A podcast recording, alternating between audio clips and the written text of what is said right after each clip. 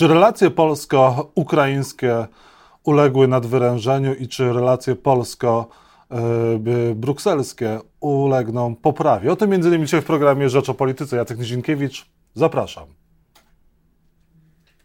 Paweł Kowal, poseł Koalicji Obywatelskiej, były szef MSZ, były wiceszef MSZ, jest Państwa moim gościem. Dzień dobry.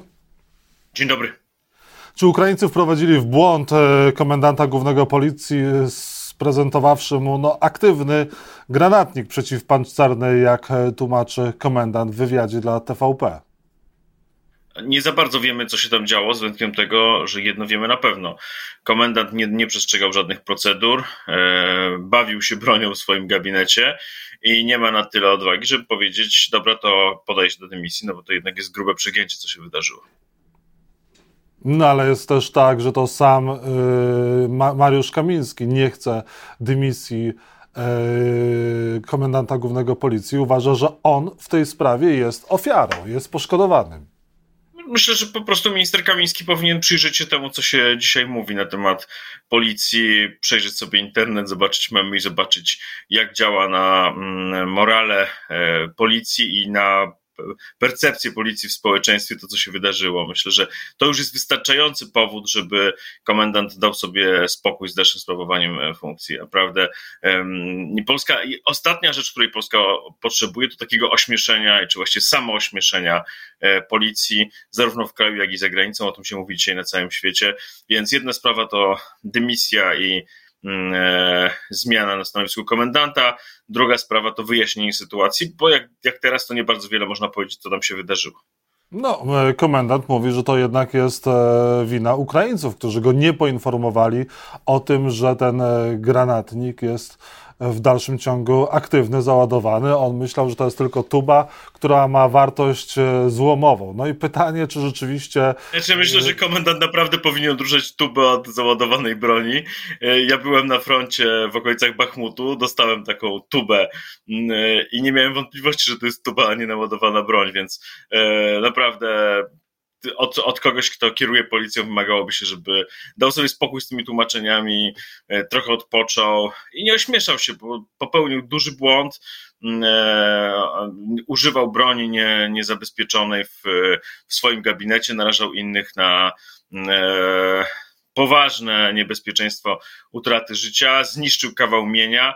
No proszę sobie wyobrazić, gdyby to zrobił zwykły obywatel. Mi się trochę uśmiech rysuje na ustach, bo do mnie wszyscy o tym piszą w tonie prześmiewczym, a ja mam poczucie, że to naprawdę nie jest czas na to, żeby wystawiać policję, a komendant kieruje policją i odpowiada za powagę policji na takie heca. No tak, tylko że e, generał Jarosław Szymczyk, e, tutaj zacytuję, e, no, stosuje taką taktykę troszkę z psychologii, mówiąc, e, że to właśnie wina e, strony ukraińskiej. E, no, a strona ukraińska, a strona ukraińska wystosowała komunikat, z którego wynika, że generał Szymczyk dostał prezent, którego celem, cytuję, nie było skrzywdzenie zwierzchnika sił zbrojnych. I tego typu taktyka, no jednego z jednej z ważniejszych osób w państwie, to może wpłynąć jakoś na relacje polsko-ukraińskie? Generał Szymczyk się, generał Szymczyk się tutaj poważnie ośmiesza. No, nie wiem, kto mu doradza i nie rozumiem, dlaczego nie ma kogoś bliskiego, kto mu powie, weź sobie chłopie, daj trochę spokoju, dlatego że rzeczy, które wiemy na ten temat powodują, że generał no, powinien sobie dać spokój i pójść do dymisji. A jaka była w tym rola jego partnerów zagranicznych, co oni mu dali, jak wyglądała ich rozmowa, to tego akurat nie wiemy, ale to, co wiemy, wskazuje na to, że Szymczyk powinien pójść do dymisji. Nie wiem, co mu jeszcze mogę doradzić. Nie znam człowieka, e, może jest miłym człowiekiem, może popełnił błąd życia, ale jedno wiem, że odpowiada za powagę policji i daje przykład. No i to, jest, to są powody, dla których e, powinien opuścić stanowisko kolejny rok e, wojny na Ukrainie. Jesteśmy bliżej czy dalej rozwiązania tego, zakończenia tego konfliktu, który wywołała Rosja i tej agresji? Czy Unia Europejska, czy NATO dopomogą w zakończeniu tego e, konfliktu, tej wojny? Czy, czy to będzie się po prostu tak toczyło? Najbliższe miesiące będą według starego sloganu amerykańskiego Winter is coming, czyli kluczowa będzie faktycznie ta zima. Myślę, że e, nie tylko grudzień, ale przede wszystkim styczeń i luty, to znaczy pogoda oraz tego, ile Putinowi uda się zniszczyć infrastruktury energetycznej.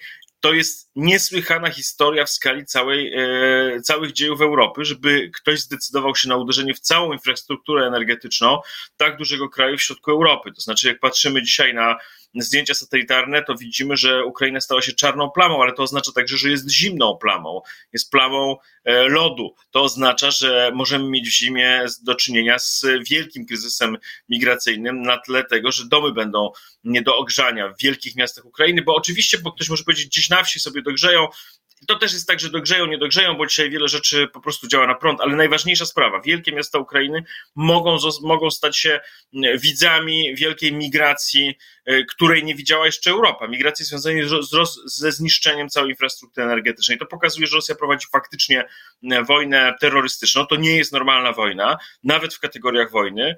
To pokazuje także, że Ukraińcy muszą dostać szybko pomoc e, wojskową, tak żeby sobie poradzili w najbliższych miesiącach wypędzić Rosjan ze swojego terytorium, a także taką broń, żeby mogli atakować cele wewnątrz Rosji. Bo przedłużająca się wojna na terenie Ukrainy, e, nawet wtedy, tak jak teraz jest, że Ukraińcy sobie radzą, to znaczy, że widać wyraźnie, że Rosjanie przegrywają tę wojnę na terenie Ukrainy, no ale jeśli ta wojna jest ograniczona tylko do terytorium państwa ukraińskiego, to znaczy, że to państwo staje się powoli e, takim wielkim polem bitwy po e, wielkiej wojnie. I będzie, im dłużej to będzie trwało, tym trudniej będzie odbudować Ukrainę, a w interesie Polski przede wszystkim jako państwa sąsiedzkiego, ale także całej Europy jest, żeby nie doprowadzić do totalnego zniszczenia Ukrainy, na przykład jeżeli chodzi o całą infrastrukturę energetyczną. To są dzisiaj bardzo poważne zagrożenia. Europa troszeczkę e, jakby już się oswoiła z wojną, no a naszą rolą jest bić w tarabany, pokazywać, że ten plan Putina na najbliższe miesiące może nas dużo kosztować w przyszłości. Czy w takim razie yy, my, Polacy, Polska powinna się przygotować na większą liczbę uchodźców w najbliższym czasie z Ukrainy? Jarosław Kaczyński mówi w, w, w, jednym z ostatnich wywiadów, że wiedzieli o wojnie, że rząd wiedział o wojnie. No to jeżeli wiedział, to się słabo przygotowywał. No to ja bym chciał powiedzieć, to ja teraz mówię rządowi, że jeden ze scenariuszy, który na całym świecie się analizuje, to jest taki scenariusz, że znowu ruszy kilka milionów Ukraińców po prostu za ciepłem. Yy, I warto się do tego przygotować. Ja nie wiem, czy to się wydarzy ale działanie porządnej administracji polega na tym, że rząd nie wie, czy coś się wydarzy, ale bierze to jako jeden ze scenariuszy i się przygotowuje. I absolutnie to powinien być dzisiaj jeden z głównych tematów e, dla polskiego rządu, oprócz walki z inflacją, drożyzną, e, oprócz e, problemów polskich nauczycieli, służby zdrowia itd., tak itd., tak czy tych najgorętszych kwestii wewnętrznych, no to sprawa możliwej wielkiej migracji za ciepłem powinna naprawdę spędzać sens z oczu najważniejszych ministrów. A jak wyglądało to przygotowanie do agresji Rosji na Ukrainę ze strony polskiej? Jeżeli prawdą jest to, co mówi Jarosław Kaczyński, że rząd Prawa i Sprawiedliwości wiedział wcześniej o tym, że do tej inwazji ma dojść. No tak, ale jeżeli oni wiedzieli wcześniej i zdawali sobie sprawę z potencjalnych skutków, yy, wtedy się faktycznie mówiło o takich prognozach, yy, że to będzie kilka milionów uchodźców. Jeżeli rząd miał to także w wewnętrznych dokumentach, miał to na przykład z danych wywiadowczych i zdawał sobie sprawę z takiego zagrożenia, no to trzeba trochę zweryfikować naszą ocenę rządu w tamtym czasie, bo widać, że oni nie byli przygotowani, znaczy oni zignorowali zagrożenia po prostu politycznie e, to było tragiczne, co robili, dlatego że praktycznie do ostatniego momentu spotykali się z putinternoskimi partiami, z tym, e, z sojusznikami, tymi głównymi sojusznikami Putina w Europie, czyli Le Pen, e, Orban, Salvini i tak dalej, i tak dalej. Więc politycznie całkowicie to przestrzelili, a jeżeli chodzi o organizację, jeżeli chodzi o administrację, no to jeśli prawdą jest, że wiedzieli, jaka, jest, jaka się szykuje skala uderzenia, no to y, przyjdzie czas, kiedy trzeba będzie podyskutować o tym, czy rząd był, co zrobił i dlaczego nas jako Polski nie przygotował na takie wydarzenia. Jeżeli chodzi o środki z KPO, jesteśmy bliżej czy dalej pozyskania tych funduszy, które się Polsce należą? Oj, oj, oj, to chyba już nikt nie wie. E, znaczy, wie pan, najpóźniej po, po wyborach w przyszłym roku zakładam, że jednak dojdzie do zmiany. Widać wyraźnie, że trend jest jasny, e, więc wtedy te środki przyjdą. Tylko ważne, żeby przyszły wcześniej. Gdyby się udało, Chociaż ja już nie wierzę temu rządowi. No, nawet nie wiem, jak to komentować. Nie wiem, co mam powiedzieć e, naszym słuchaczom, bo w gruncie rzeczy w ubiegłym tygodniu trzy dni Sejmu, cztery zmiany stanowiska, kompletny brak powagi rządu, który prowadzi negocjacje w Brukseli. Ale e, piłka jest w grze. Rząd się w dalszym ciągu stara, albo przynajmniej jest takie poczucie i ma być takie poczucie dla Polaków, że coś w tej kwestii się już... dzieje oni politycznie już z tego nie wyjdą. Polacy już wiedzą, że to rząd zawalił. Badania opinii publicznej są jednoznaczne. Fakty, przede wszystkim fakty. Fakty są tutaj najważniejsze. Rząd umówił się e, z wszystkimi możliwymi e, urzędnikami, którzy za to odpowiadają w Komisji Europejskiej, następnie nie dotrzymał umów, następnie próbował zwalić winę, potem e, profesorowie Legutko, a szczególnie Krasnodębski, czyli tacy ideolodzy Prawa i Sprawiedliwości mówili, że Polska właściwie powinna się zrzec. No wiadomo, pa, panowie profesorowie sobie siedzą w Brukseli i łatwo im powiedzieć, że Polska powinna się zrzec przy, przykładowo pieniędzy na walkę z rakiem, bo to są takie pieniądze w tym tak zwanym KPO, bo my mówimy KPO, czyli to jest taki akronim, który trochę mm, zakrywa to, co jest istotą. Istotą jest e, transformacja energetyczna, która da tanią energię, czyli obniży inflację. Istotą jest e, e, są różne rozwiązania cyfrowe, które po prostu polepszają życie ludzi, ale przede wszystkim dostępność służby zdrowia, walka z rakiem, modernizacja 300 szpitali. To są te pieniądze. To my o tym mówimy. I to, to, to oni zawalili i za to odpowiadają, że tego nie ma. I to lekką ręką próbowali, z tego lekką ręką próbowali zrezygnować, a teraz proszą się i łaszą się do urzędników w Brukseli, żeby to szybko dostać, no bo widzą, jako, jaka jest inflacja w Polsce. I na koniec e, rok powoli się kończy. Jakby pan miał go podsumować, e, kto jest największym wygranym w polskiej polityce, to na kogo by pan wskazał, kto odniósł największy sukces?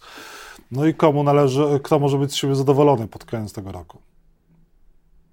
Nie ma powodu do samozadowolenia w przypadku tej osoby, o której powiem, dlatego że zadań jeszcze jest dużo, ale na pewno Donald Tusk pokazał, że ma witalność i żywotność e, taką, by odzyskać przywództwo w opozycji i nadawać ton polskiej polityce. Dzisiaj, i to jest największa zmiana w stosunku do tego, co było rok temu, a na pewno dwa lata temu, dzisiaj ton nadaje opozycja. Dzisiaj E, Kaczyński musi reagować. Dzisiaj Kaczyński modli się, żeby jak najszybciej zaczęła się wigilia, żeby nie mówić o tym wszystkim, o czym myśmy przed chwilą rozmawiali, żeby ludzie e, jak najmniej zwracali uwagę na to, jak rząd sobie nie radzi. A kto jest największym przegranym, kto poniósł największe fiasko tego roku? No i raczej mu się należą rózgi niż prezenty. A zależy z jakiej perspektywy. Z polskiej perspektywy najwięcej zmarnował Mateusz Morawiecki, dlatego że Polska zyskała ogromny kapitał w związku z zaangażowaniem ludzi w pomoc uchodźcom, pomoc migrantom. O Polsce mówił cały świat i mówi cały świat i Polska nie wykorzystuje tego faktu, dlatego że Morawiecki uwikłał się w walki wewnętrzne. Jeśli chodzi o stratę Polski, to największym, e, największym winowajcą jest Mateusz Morawiecki. Paweł Kowal, poseł Koalicji Obywatelskiej u Państwa i moim gościom. Bardzo dziękuję za rozmowę i wesołych świąt. Dziękuję bardzo. Wesołych świąt. Wszystkiego dobrego. Pozdrawiam.